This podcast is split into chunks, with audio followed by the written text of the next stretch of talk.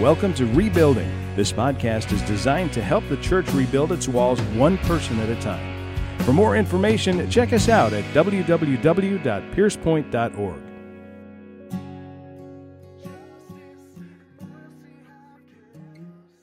Well, good morning, everybody, and happy Mother's Day. I wanted to uh, wanted to make sure that we um, we address the moms in every room, and thank you so much for being the people that you are, for caring the way you do, for loving your families the way you do. Uh, we are all deeply appreciative of your work, of your service, of your care, of all that God has made you for. Uh, it is a fascinating thing to read in the scriptures of what a virtuous woman looks like. And when we study that passage, we see a mom uh, that young women should strive to be, and we see a mom, a benchmark of a mom uh, for the moms that exist. So it's just an amazing, amazing uh, truth in Proverbs 31. But uh, we want to thank you for all that you do and for loving, uh, loving your families the way God has commanded you and called you to love them. So, uh, with your Bibles, I'd have you turn to Psalm 119 again this morning, Psalm 119, and we are going to spend our time in verses 153 through 160. Psalm 119, verses 153 through 160. These are the words of God Look upon my affliction and rescue me, for I do not forget your law. Plead my cause and redeem me Revive me according to your word. Salvation is far from the wicked, for they do not seek your statutes. Great are your mercies, O Lord. Revive me according to your ordinances. 157. Many are my persecutors and my adversaries, yet I do not turn aside from your testimonies. I behold the treacherous and loathe them because. Uh, I behold the treacherous and loathe them because they do not keep your word. Consider how I love your precepts. Revive me, O Lord, according to your loving kindness. And this verse is so powerful. The sum of your word is truth, and every one of your righteous ordinances is everlasting. That's the verse that I want to highlight today, and I want to spend some time really thinking through uh, the principles that this particular verse teaches us and, and has for us. So, again, Psalm 119, specifically verse 160, says this it says that the sum of your word is truth. The sum of your word is truth. And every one of your righteous ordinances is everlasting. Now, some translations will, will uh, render this that the beginning of your word is truth. And it's true enough that the word Rosh, or uh, I suppose in Hebrew it's pronounced Rosh, but uh, in, in Hebrew that word sum can mean beginning and we see it all over the text of Scripture, but it also means the sum of something, and we can find this in different passages. I would take uh, too long and be too much of a geek for you this morning, but, but the, word, the word sum here is really important because if we translate the term beginning, that is, the beginning of your word is truth, you can see the problem you can see that if we say only the beginning of God's word, is truth, we're wondering what the remainder of it actually is. Now, the second half of verse 160 uh, fills in the gap, even for translations that use, interpret that word beginning.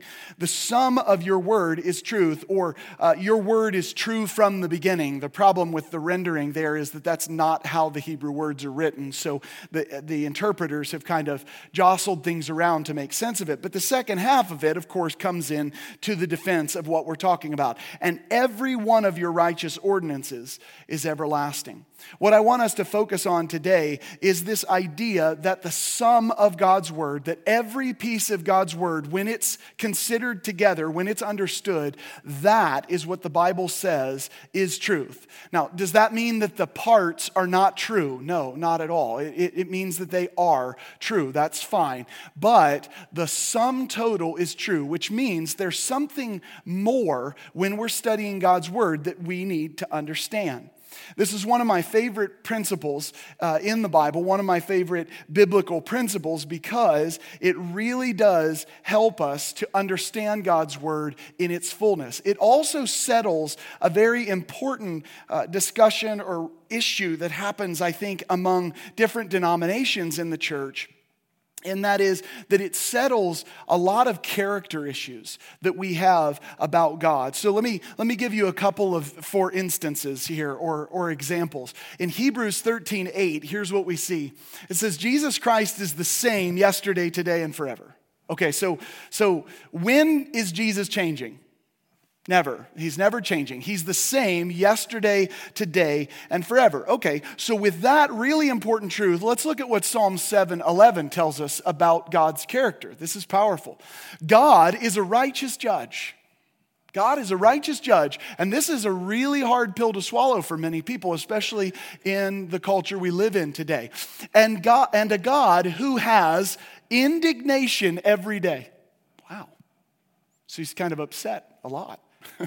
he, he's burning with indignation. Some translation says burning with anger every day. Now, we add to that something from Exodus 34 14, which is just overwhelming at times. For you shall not worship any other God, for the Lord, and most of us know this phrase, for the Lord is a jealous God. But they overlook something powerful in this. The Lord, whose name is jealous. We have many names for God in the scripture. He is the bright and morning star. He's the wonderful counselor. He's the prince of peace. All of those are favorable terms. he is also jealous. That's his name. So when we see passages in scripture where it says God is love, that is his essence, that is his character, a name depicts essence. It depicts who a person is. And so in this situation, God is a jealous God. So okay, well, if we if we look at both of those, here's what we come away with. God's mad all the time and he's jealous all the time. And sadly, we filter that through our interpretations of anger and jealousy. That's what we do. But see, the same scripture that communicates this communicates these powerful truths as well. And they're all over the Old Testament, just so you know. So here's what Jonah says about God. Remember who Jonah is? Jonah is the guy who's supposed to go and minister to the Ninevites. He's supposed to proclaim repentance and, and proclaim their deliverance. And, and he runs from this so much so that he has to be swallowed by a fish. All of this crazy piece of the story. He's supposed to do this. And he gets mad at God when God does relent from the calamity that he had promised to invoke upon Nineveh. He gets mad because he knew God was going to be gracious, is what Jonah finally concludes. I knew you'd be this God. Uh, so Jonah clearly has a little bit of anger issues, a little bit of revenge issues, I think.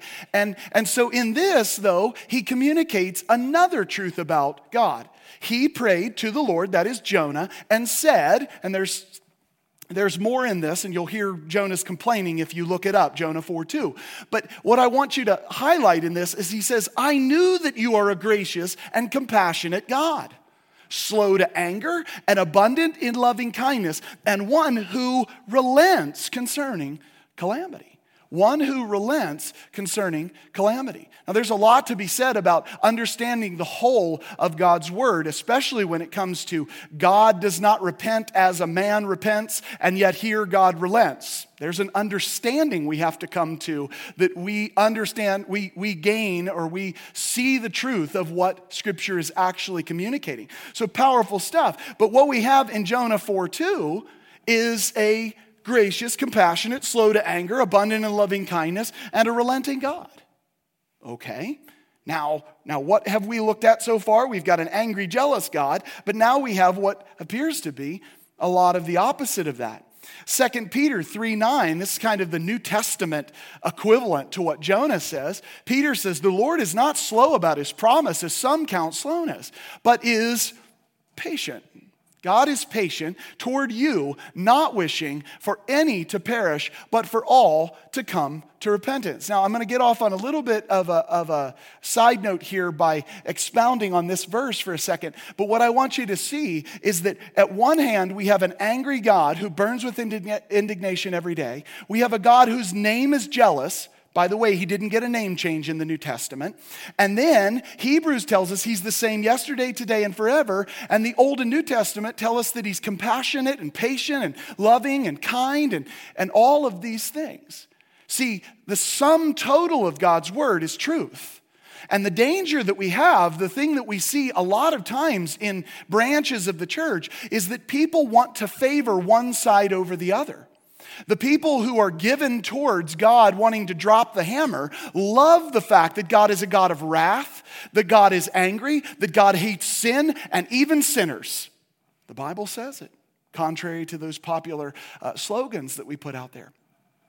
Then you flip the coin and you have the other side of the church that loves and touts the idea that for God so loved the world that he gave his one and only son that whosoever believeth in him should not perish but have everlasting life. We love John 3:16. We often forget about John 3:17 that says whosoever doesn't believe in him already stands condemned because God condemned them. so so we've got, we've got both of these. By going to either side, what we've said We've undermined Psalm 119, 160. And what we've said is not the sum of God's word is truth, my side of God's word is truth.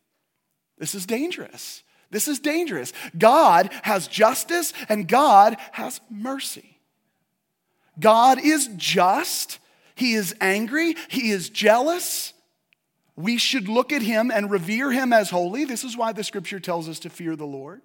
And at the same time, He is compassionate if we will simply surrender, repent, and believe in his name.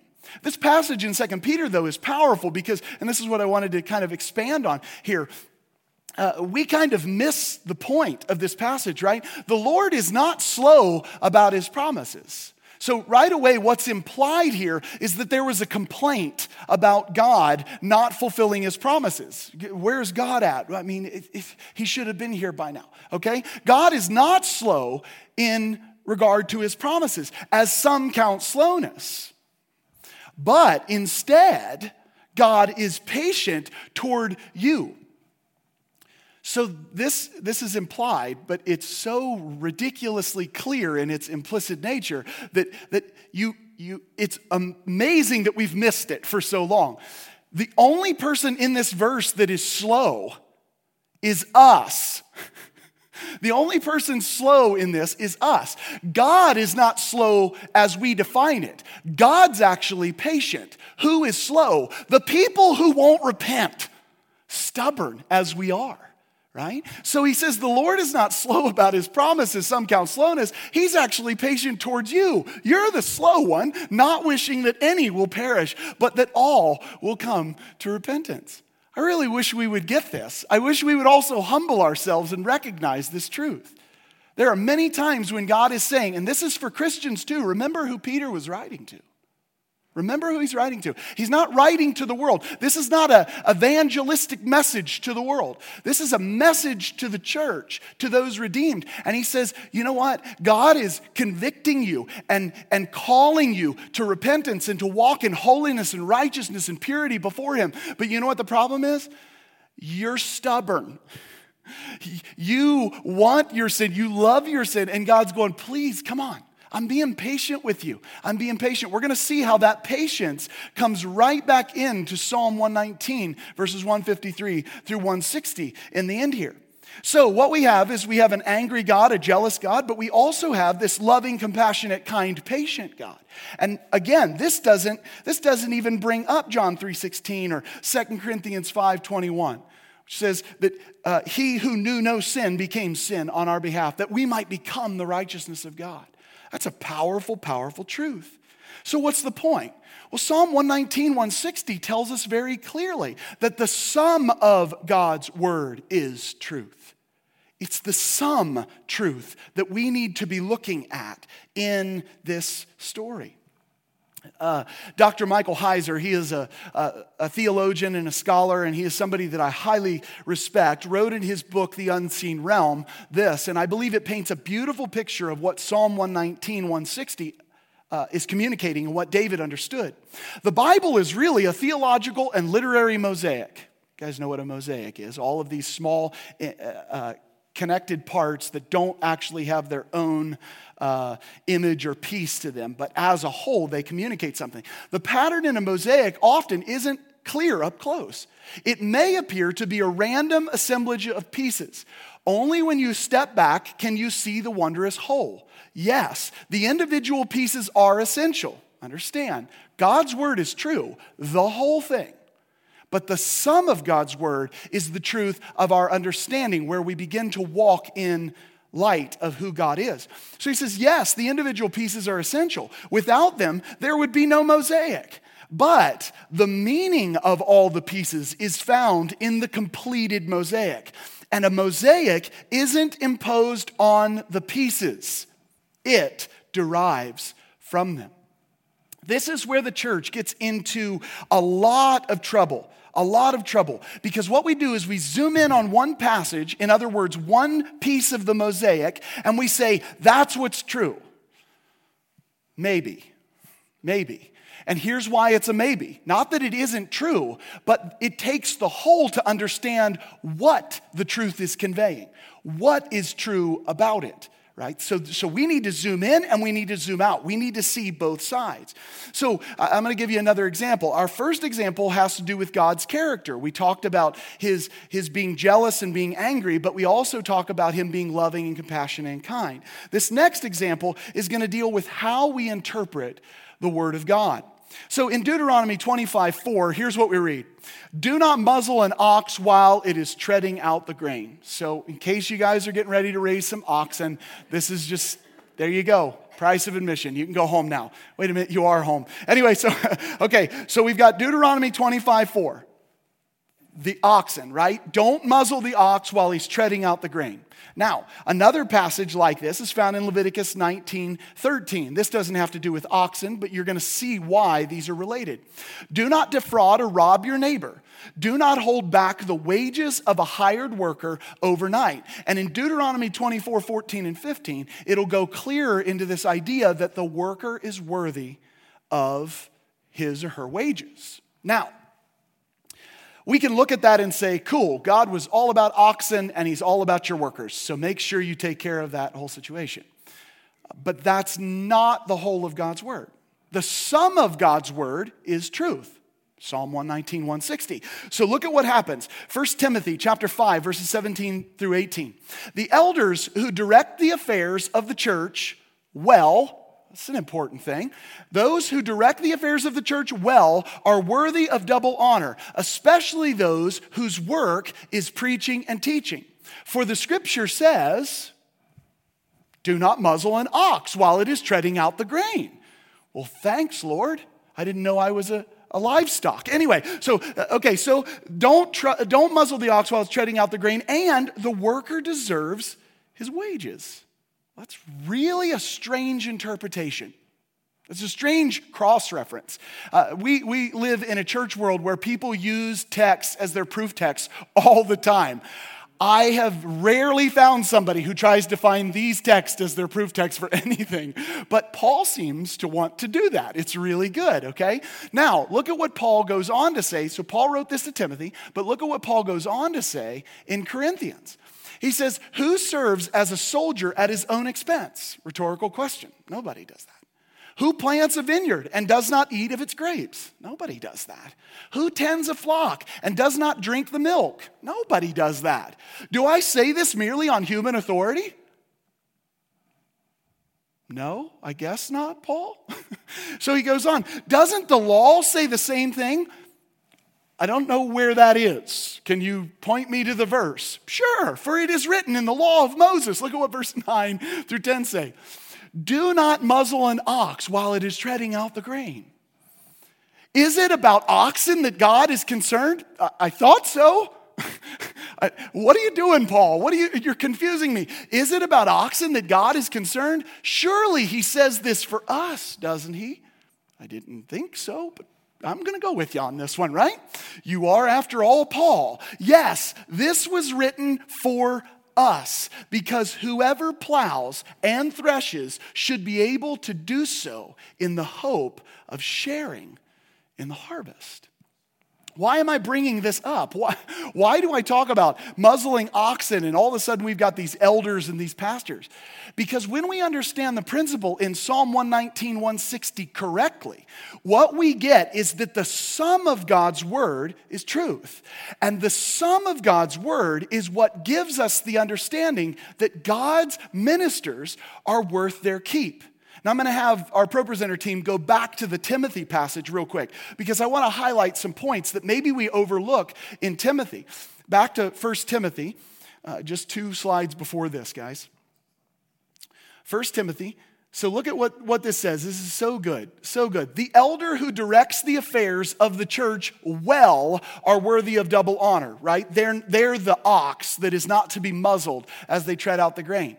Here's something that's really important for leaders, and especially for elders in a church present company included because I got all my elders here. Anyway, but this is this is good to learn and to know, but they do this well. The elders who direct the affairs of the church well are worthy of double honor. What does that imply? It implies you can be an elder of a church and not direct affairs well, affairs well. That happens. That happens. Just because you're given a title in God's kingdom doesn't mean you're the Pope, because the Pope isn't even the Pope, right? There's nobody infallible in this. So you can do things well and you can do things poorly. And so God says that the one who does them well, that person is worthy of double honor. Now look at what else is implied. Very cool. They are worthy of double honor, especially those who work, whose work is preaching and teaching. Did you see what's implied there? Not el- all elders preach and teach. They don't have to. They must be able to. That's a qualification of an elder. And Jacob Dolezal thinks he's going to get out of this someday in his life, but it's not going to happen, okay? So, but my point, my point is that, that they, are, they are called to be able to teach because where, where do the people, um, who are the people that hold the mooring lines of the church? According to the scripture, this is the elder in the church. They are supposed to be mature. They are supposed to have qualifications that are met. Why? Because they're holding things together. I'm not talking about like Jesus does. I'm not talking about like the Holy Spirit does. I'm talking about like the Holy Spirit conveyed in the scripture, we're supposed to do. We're supposed to teach sound doctrine. We're supposed to rightly divide the word of truth. But what's amazing is what is implied here. So, this is where the whole of God's word again begins to communicate the truth. The scripture says that an elder has to be able to teach. That is, they have to be able to communicate the truths of God. It does not mean that they serve in that capacity at all times. It also means that they could not serve well in that capacity, like we saw here. So, again, all I'm trying to show you are these amazing, uh, amazing components in which understanding the whole gives us right truth. Otherwise, what we do is we hobby horse on things, right? How many of you know that people take things out of context all the time? I am a context junkie. I am one of these people who proclaims this, and I'm going to proclaim it until Jesus returns. Uh, John Pryor sent me this really cool coffee mug this week, and it just it made me laugh. Uh, he sent me a picture of it. John never sends me the actual coffee mug. I don't understand what's going on here, but anyway, so he sends me the picture of it. Says, "Hey, order it yourself." Anyway, so so the coffee mug, it says, uh, I can do all things through a, through a passage taken out of context. I can do all things through a passage taken out of context. You guys know how true that is? You can cherry pick verses in the Bible. You can go and say, boom, and then say, here's my truth. No, no.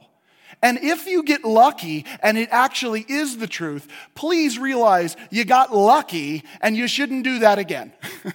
it's really, really dumb. Okay? So uh, everything can be taken out of context. We can miss it. What's the principle? The sum of God's word is truth. That's why we need to really grow in our understanding. Look at what Jesus said about this idea of bringing the Old Testament into the New Testament when he talked about uh, when he talked about a, worth, a worker being worthy of his keep. Luke chapter 10, verse 7 says, do not, do not get any gold or silver or copper to take with you in your belts. He's sending out the 70. No bag for the journey, or extra shirt, or sandals, or a staff, for the worker is worth his keep. And other translations say the worker is worthy of his wages. Jesus is quoting a, a passage from Deuteronomy and a passage from Leviticus. Why? Because the sum total of God's word is truth. So here's three principles about biblical interpretation that I believe will help you as you grow in your understanding of God's word. The first is Psalm 119, 160. It's the sum of God's word that is truth, church. It's the sum of God's word that is truth. And until you understand the whole, some of those component parts might seem to you to communicate one thing, when in fact they communicate another thing altogether. So the first principle is Psalm 119, 160. The sum of God's word is truth. The second principle is this the Bible will interpret itself. The Bible will interpret itself. What do I mean by this? Nathan, don't pastors and teachers have a responsibility to rightly divide the word of truth? Don't, don't they need to do this? Yes, but let me give you an example of what we're actually doing here. Imagine you have a connect the dots picture, like for your kids or something, or a paint by number set. What we're called to do is rightly interpret the instructions moving from one to two to three to four and not jumping to 14. My daughter did this the other day where she was doing a connect the dots. She thought, she went on her intuition, trying to work that out. It's hard because her dad is driven by intuition. But so I said, I said, you've got to keep looking. You've got to study the details of this. This is something that we're just not that fond of, right? We've got to look at the details because she skipped from like 20 to 27 or something like this, and it ruined the picture. Her reaction, kind of a typical child's reaction. She wadded the paper up and she didn't want to do it anymore. What happens there is you just take them back through, you teach them the truth, you explain to them what went wrong and how it works, and then you go from there, right? So the idea is a paint by numbers set, or the idea is a, uh, a connect the dots the Bible, our job to interpret the Bible, our, jo- our job as pastors and teachers in interpreting the Bible is to follow the instructions, which means we let the Bible interpret the Bible. That's what we do. Here's, here's what the job of a pastor and a teacher is not and never will be creating numbers in the, in the connect the dots puzzle, deciding what the picture is in the paint by number set. Not our job. Not our job at all. And when we get into that place, all of a sudden we come away, maybe even sometimes with a really beautiful picture. It's just not God's picture. And so this is really important. The Bible is going to interpret the Bible. So we don't just get to make stuff up as we go okay? This is going to curtail biblical interpretation because what we're not going to do is say, well, in Deuteronomy it uses this word, and in, and in uh, Matthew it uses the same word uh, transliterated from Hebrew to Greek. Therefore, warm and fuzzy feeling, it must mean what I say it means. No, it, does, it must do nothing. What it is going to do is either the Bible is going to say, this is what that means, or you don't get to claim anything. right? Either you get to look for a passage like Paul says, Isn't this what God meant? Isn't this what God was telling us? Don't muzzle the ox while treading out the grain. It means that ministers can, can make their earning from what they do. Isn't that what it means? The answer is yes, because Paul said so. You don't get to do that anywhere else. And that's one of the most common ways of interpreting the Bible today. People just I, I see a connection that I want to see. It's not your job. It's not your job. What this, what this creates is those Bible programs where they look for codes and words and all kinds of numbers and all of these other things. Is there such a thing as typology? Yes, there is. The Bible will tell us what the types mean and what they are. But the sum of God's word, church, is truth. So, number one, the sum of God's word is truth, the, the biblical principle of Psalm 119, 160. The second, the Bible will interpret itself. And the third, that being said, the character of God is unchanging. The character of God is unchanging, which then leads to how we understand certain things that are universal or they apply to us today. I love when people quote Jeremiah 29 11, right? I know the plans I have for you, declares the Lord, plans to prosper you and keep you and to give you a future, and all of this. Wonderful. Sounds really powerful, and it must have been powerful to the people it was actually written to, not you. So it was powerful because right after that, there was something else that was written to those people too, and that is, I promise you're going into captivity. You notice no Christian claims that part. Why is it that they don't claim that part? Here is what most Christians, I, I want to give them the benefit of the doubt. Here's what I think most Christians are trying to do. I think they're trying to say God, in his nature, is caring for his people. Of course, but we have New Testament references for that, don't we? God cares for the sparrow. Does he not care much more for you? God cares for the lilies of the field. Are you not much more important than they?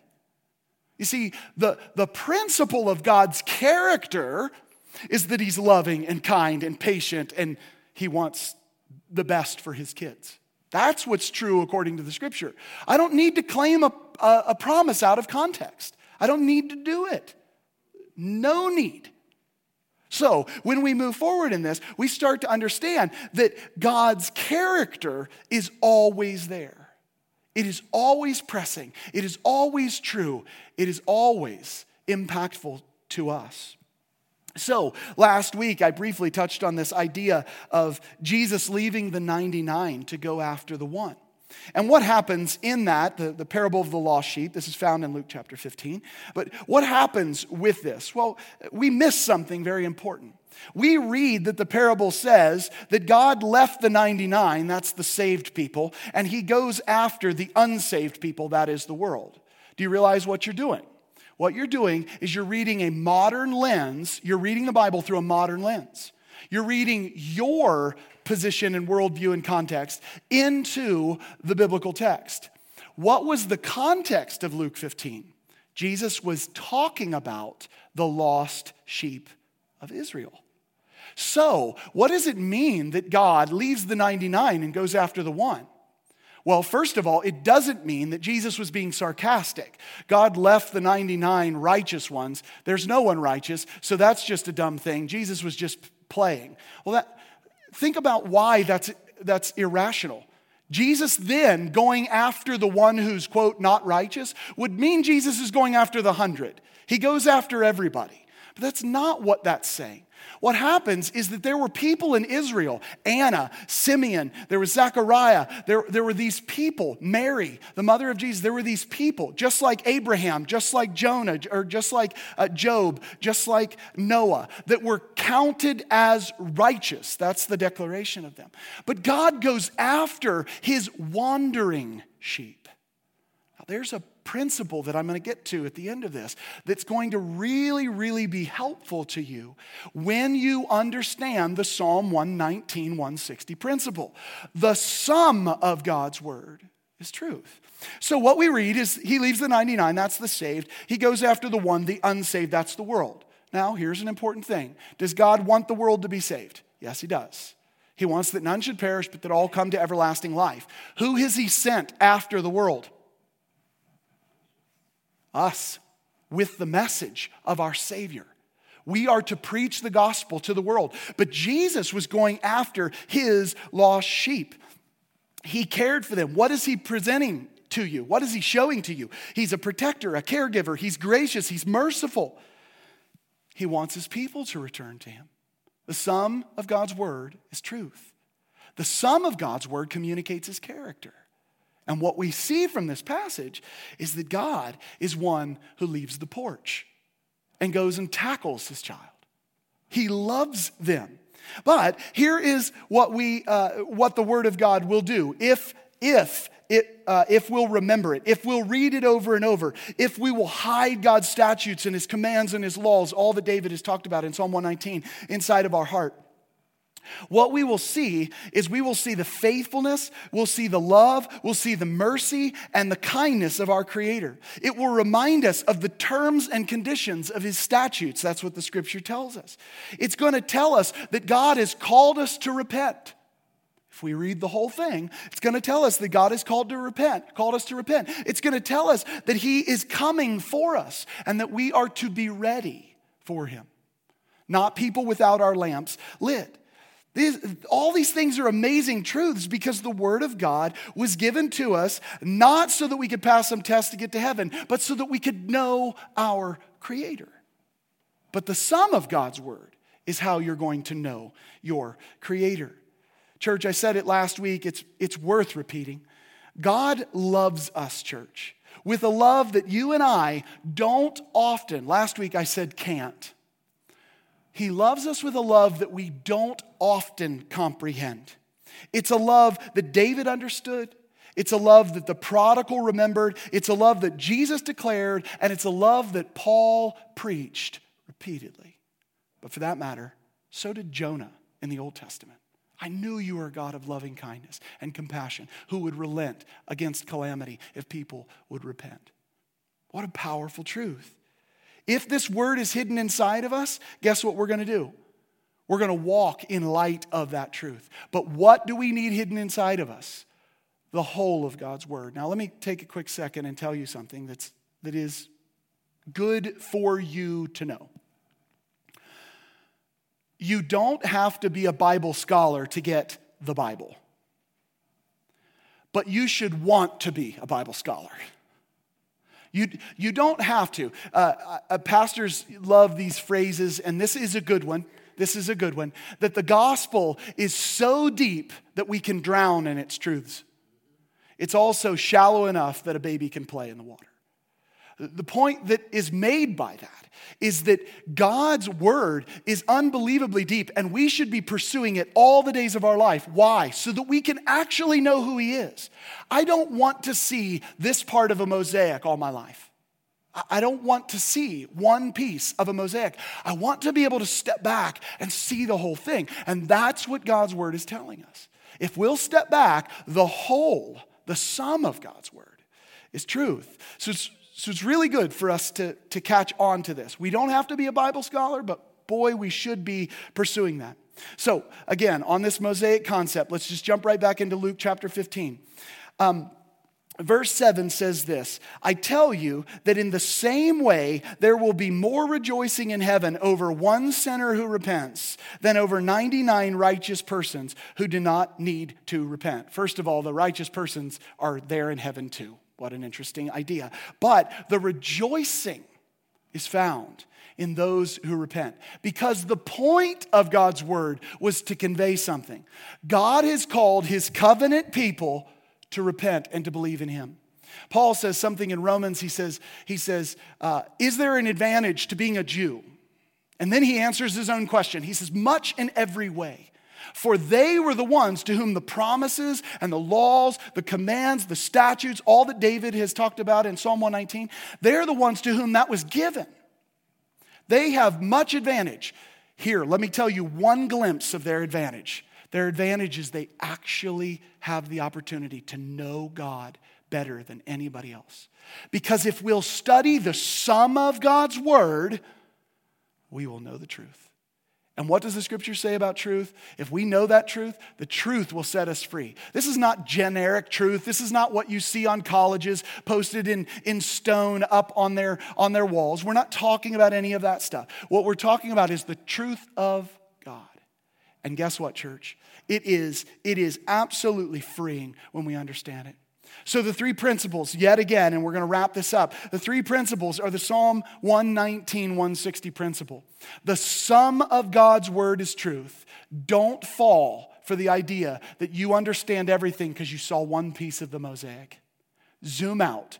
Read from Genesis to Revelation a thousand times. You will begin to understand the story better and better. Principle number two the Bible will interpret itself. The reason why we don't understand it is we don't read it. And then guess what happens? A bunch of people operating on their intuition are arguing with each other about what they don't know. And so they go, it says it right here. Nice cherry picked verse. That's great. It also says this right here. Instead of reconciling, let me tell you what happens. The more followers you, you gather behind you when you hold to a position, the harder it is for you to relent from, from foolishness. It's really hard. So, what happens is you have to look at it and you have to say, How does the scripture confirm this idea? How does the scripture confirm this idea? And when you do that, instead of butting heads and fighting and creating denominations, brothers and sisters should come together and say, Thank you for helping me in my understanding of who God is. And I hope that what I offer you will help you in your understanding of who God is. You see, David understood something that we don't know, or we, we haven't, we've lost some time ago, and that is the sum of God's word is truth.